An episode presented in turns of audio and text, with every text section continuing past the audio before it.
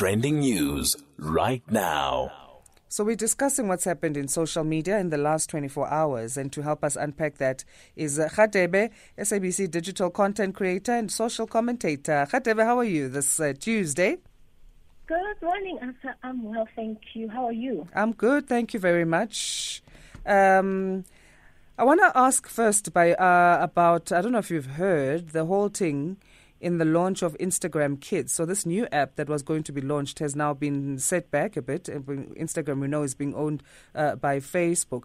What do you make of that? There's concerns over how, you know, Instagram is known to be quite an impressionable in its nature as an app, and how this would relate then to not being so child-friendly, especially also with trends. What do you make of it?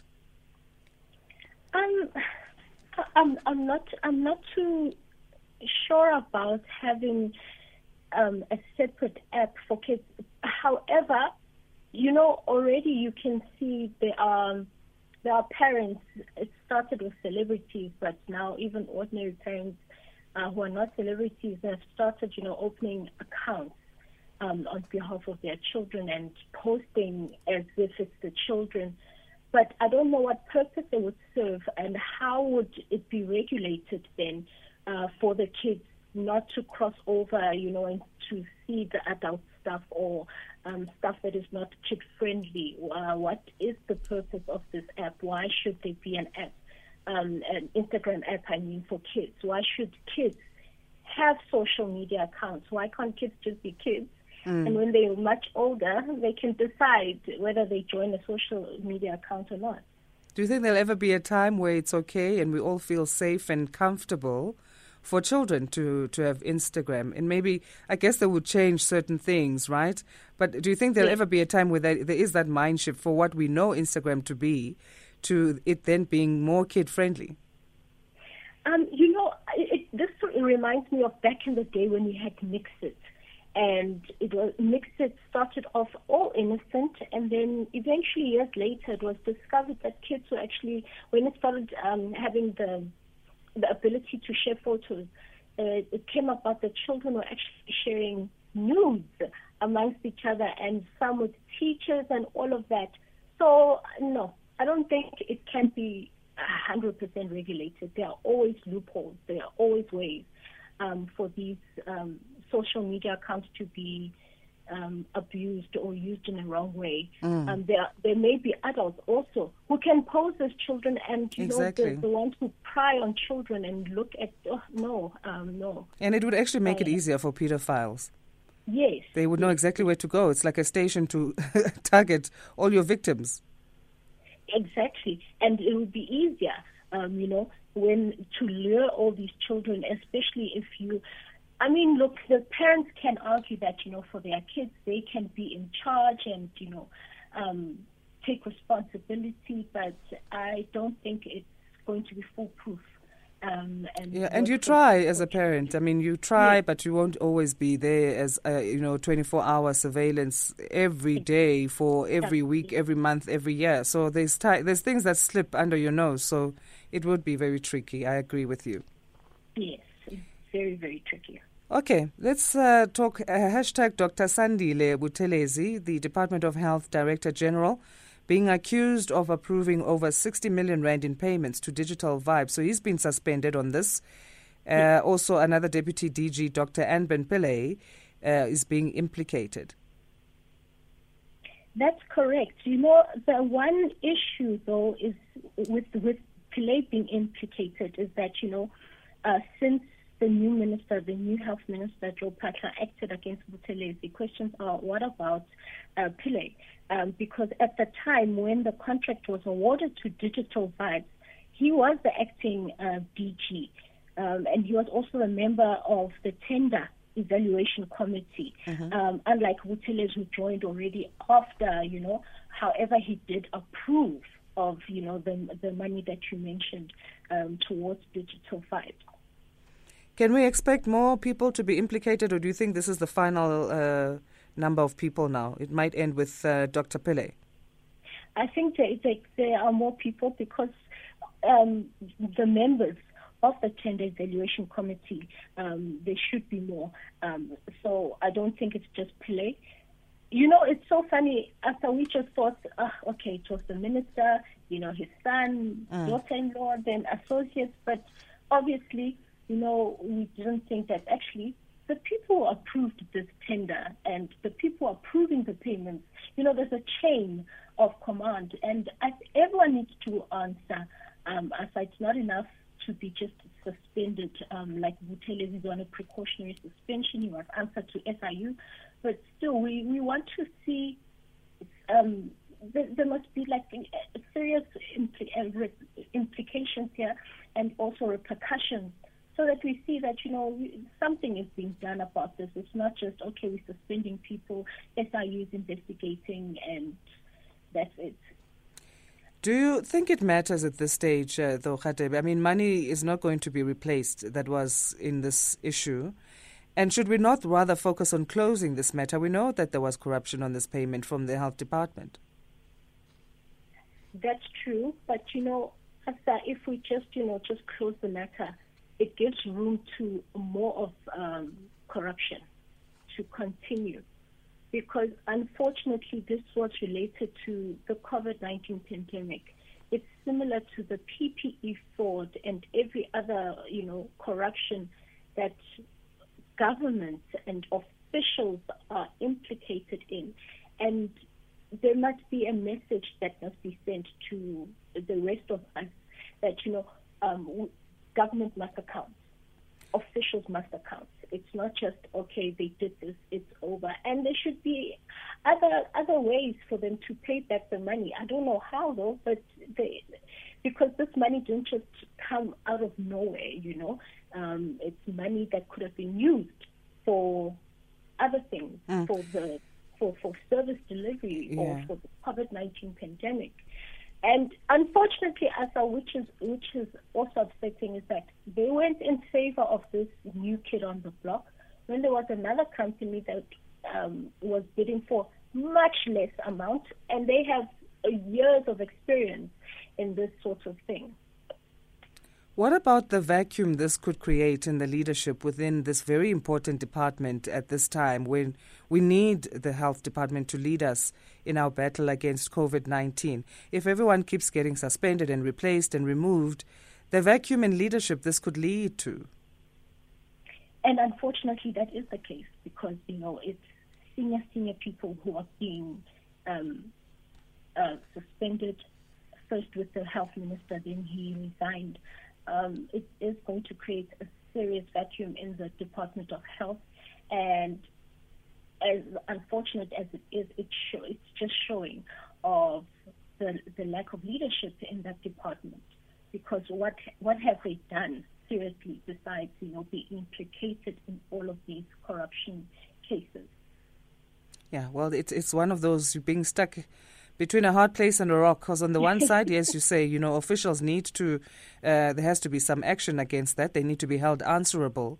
Then on the other, it's what about the leadership? And this department is very crucial in what we are dealing with in terms of the pandemic right now. So will be one to watch and get updates on. Let's take a short break. We'll continue talking the ANC manifesto next. The governing party launching their manifesto yesterday. Radebe is our commentator for today in Trending Topics. We'll stay with us. We'll continue now. One night, a little boy fell asleep to the sound of singing. He almost drifted into a dream, but awoke in a nightmare. Everyone was screaming. He had been carried off by a wild animal into the dark. His gaga fought it back, but it was too late. It had stolen his face. Some children's stories aren't okay for them to hear, never mind live through. This is the real story of Rodwell Komazana attacked by a hyena. Visit Smile Foundation today and help make the next part of his story a happier one. This is an SABC-supported initiative. Tune in for the glitz, the glamour, the stars, the shine, and an unforgettable night celebrating television royalty. Molweni, igama lami nguZola Nombona. How's it? My name's Jamie Bartlett. Catch us at the Royalty Soapie Awards on the 2nd of October. Yes, SABC1, 8 p.m. on Mzanzi for sure. Celebrating our shine, SABC1, Mzanzi for sure. Trending news right now. So we continue our discussions then on that with Radebe, looking at what's happened in social media in the last 24 hours. The hashtag ANC Manifesto now, Radebe. So according to President Cyril Ramaphosa, South African voters want simple things like water and electricity. And he's admitted to the party's past mistakes. Is he not shooting himself in the foot by saying this, that South African voters want simple things, and then he goes on to give a list? Essentially, he's admitting that his leadership has failed to provide even the simple things at this stage of democracy. Asa, you know, this time, I call it the promise season, where we will be hearing a lot of promises. And I think it's good that the president, well, in his capacity as president of the ruling party, said all of that, but it could be bad for them. So it could work in their favor in the sense of they are transparent. You know, they are being transparent of their failings or their limitations. And also it could work against them with people like, okay, since you admit, you know, that you have failed here and you've fallen short here, then why don't we give other parties a try? And he's saying this time around, ANC are doing things differently, admitting that they haven't always put the best people in positions of responsibility in government. Do you think he should have gone further to say, well, from here on, these other people will be putting in positions, at least to give an idea of what their, you know, CVs, I guess, or what their achievements would have been, even if names are not forward at this stage, obviously? Yes, that would have made a difference, because then you'll see, okay, there's some form of accountability here. But you know, as I mentioned, it's promise season. All these parties, everyone wants to be voted for. Everyone's fighting, you know, to be voted for. So sometimes promises will be made, and how many times have we seen this with previous elections where we will do this and that, but where is the proof that they've actually done what they promised before? You know, other parties over the weekend were like, no, we're not making any promises. This is a guarantee. This is definitely what we are going to do. So, example, the DA was saying, look at the municipalities run by us. You know, there you can see that, you know, this is what we have done. So that's why we say you can vote for us. So now when the ANC is going to be like, oh, we know we've messed up, but, you know, give us another chance. It's almost like an abusive relationship sometimes. Yeah, and as you say, the point was made by the DA in the manifesto, as it forms part of their strategy to tackle or to take over some of the municipalities from the ANC. We know the figure is 257 municipalities across the country and only 27 receiving clean audits. Yes, that's... You know, we spoke about this, I don't know if it was last week or the other week, about, you know, the core service delivery. It's not just water and electricity, you know. There's more to it. The lack of fast service delivery, the potholes, the pit latrines. People are still having pit latrines to this day. It's just terrible. You can see the margin between the haves and have-nots. Even the middle class, they borderline poverty. There isn't much of a huge difference. People are in debt. The economy is struggling. Unemployment is high. So I don't know what can be done. But, you know, people need to exercise their votes responsibly and really take their time to listen to all these manifestos, look at the parties, what they are saying, and look at the track records of, you know, the political parties.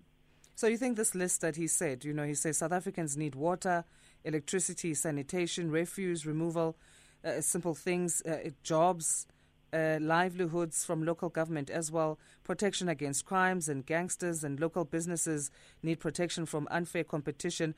This is not fully reflective of the truth to you, or is it? So they've been in power since, and you know, what are we seeing? You know, with the COVID-19 pandemic, we just spoke about the digital vibes and the vacuum of that the corruption is creating in the Department of Health. We have seen thuggery and corruption when the pandemic came. in the form of, tenders, irregular tenders awarded to officials, to government officials. There's tender irregularities also. The EFF touched on this with security and cleaning services. There's tender irregularities for everything, road infrastructure. So that has been under mainly majority the ANC government. So it's all well to say we will do this. All I'm saying is, what have you done? What is your track record? And there are people, we spoke about the IEC saying, wow, the youth came out in their numbers to register for voter registration weekend. These are the people who are not going to be voting with sentiments, to say, we come far with a certain organization or political party. These are people who are tired of what they are seeing and they want to see a change. And exactly that. I mean, as we speak of that, the ANC Youth League convener, Nongleba Mkhlauli, speaking as well, saying now is the time to put our shoulders to work for progress. The significance of that, the Youth League then speaking, given what you've just said, the figure of around 90% of new registrations for voters being the young people. Exactly. But here's my question. Where has the Youth League been all this time? Are they only just going to come out now when it's about to be the municipal election? Mm-hmm. I haven't seen or heard of them in a while, actually. You even forget that there are youth leagues or, youth structures. After these political parties know when elections will be held. They know that they should be held accountable. They know what their priorities should be and are. So why not work towards that? Not just a month before the elections or 2 months or a year before the elections, but they must hit the ground. They must hit the ground when they're about to be voted in and after they've been voted in. They shouldn't be a place where, there's, we're tired, we've got them, let's just be complacent. They should be actively pursuing, the voter space. They should be doing things, showing up and doing things, We need to see a track record. Like with the municipalities, only a few, it's tiny percentage that are receiving good audit reports. Mm. Mayors are implicated in water, corruption, and it's just disheartening as well. Let's listen to a voice note from one of our family members on this ANC manifesto. Okay. Hello, Asanda. I was listening to the ANC president while he was delivering the manifesto yesterday, but I don't really buy into what he was saying about renewal and everything else. So I don't really believe that they can change now. They failed. So If I were to vote, I would vote for a different party. All right. Well, let's leave it on that then and wrap it on that because we need to move on talking about #DesmondTutu, which is part of our poll question today. So the mural of the Archbishop in Cape Town CBD being defaced with the K word. So it was discovered by two Cape Town videographers who were saying they were coming from lunch and they saw this and they took a video and then posted it on YouTube. What do you make of this and what it means for racism? This reveals someone also mentioned it, that, we're not at that rainbow nation place yet and that racism is still ongoing. We're always hearing of this person said this and then people taken to court for using the K word. What about the people that actually do not record it with their videos or with their phones when they are being called the K word? We do face racism daily, and it's still very rampant racism, and it just exposes that we are not a united country. I know that someone said racism is everywhere. But, for what South Africa is trying to do and they're trying to promote, racism is still a huge factor in our country. Whoever did this must have known that this is not going to cause conversation just in South Africa or debate, but it will cause uproar even on an international front. I mean, he is an international icon standing for justice and peace and love and all those things. So this person really wanted this to be in the attention of many. Yes, it was very intentional. And you know what I thought about is that this man, he faced this ever since, and still today, in a democracy, republic, he's still facing it. I mean, he's about to turn 90 in October, and to see such, it's really disheartening, Asa, but it also just proves that racism is still rampant in South Africa.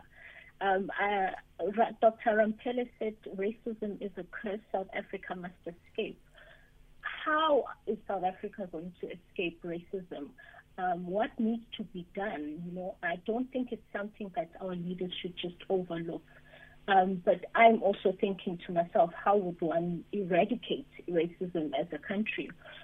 Because people do know that you can go to court, you can get sentences, as we've seen with previous people using the K word and showing racism. But is it enough? And on that question, I mean, how do we eradicate racism? We know that the city is going to be checking its CCTV footage to see if they can identify who's responsible. Will this not cause further division and racism then against the group or ethnic group from which that person forms part, once we know who they are or those people? It will, Asa, and it will expose actually what is, our hidden little secret, putting it under the carpet of racism. Listening to some of the party manifestos also over the weekend, some organizations, some independents are standing up saying, you know what, it's high time now that we just focus on our group of people because we're fighting for our rights.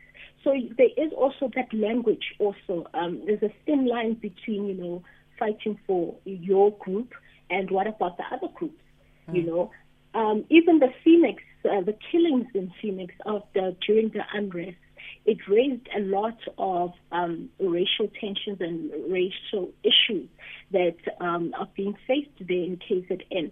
So it's not something that is just once off. It's ongoing. It's ongoing racism. Okay, let's talk the final one, which is a positive note. One, Rami Chwene, the actress, a South African actress, being a newlywed. And she revealed this on her post over the long weekend. And congratulations to her. We love weddings. We love weddings as a nation. And secret ones especially. It's just nice to see people are hiding their relationships out here. I like that, actually, Asa. I like that. Because you are a public figure or you are well known because of the job that you do, it doesn't mean that everything must be exposed. We like to have that level of privacy. I know that some people on social media were actually saying, we need to take notes and keep our relationships private, not in secret but private. Not everything should be exposed to the world. Your work can be exposed to the world, your line of work and everything, and, just a few highlights of your life, but not everything must be out there. It becomes dangerous after when we have access to every area of your life, because then we think we have a say to every area of your life. And we know sometimes relationships are a bit seasonal. You don't want to have to constantly explain every time there's a new partner next to you in a post. It makes life easier for the individual, I think, as well.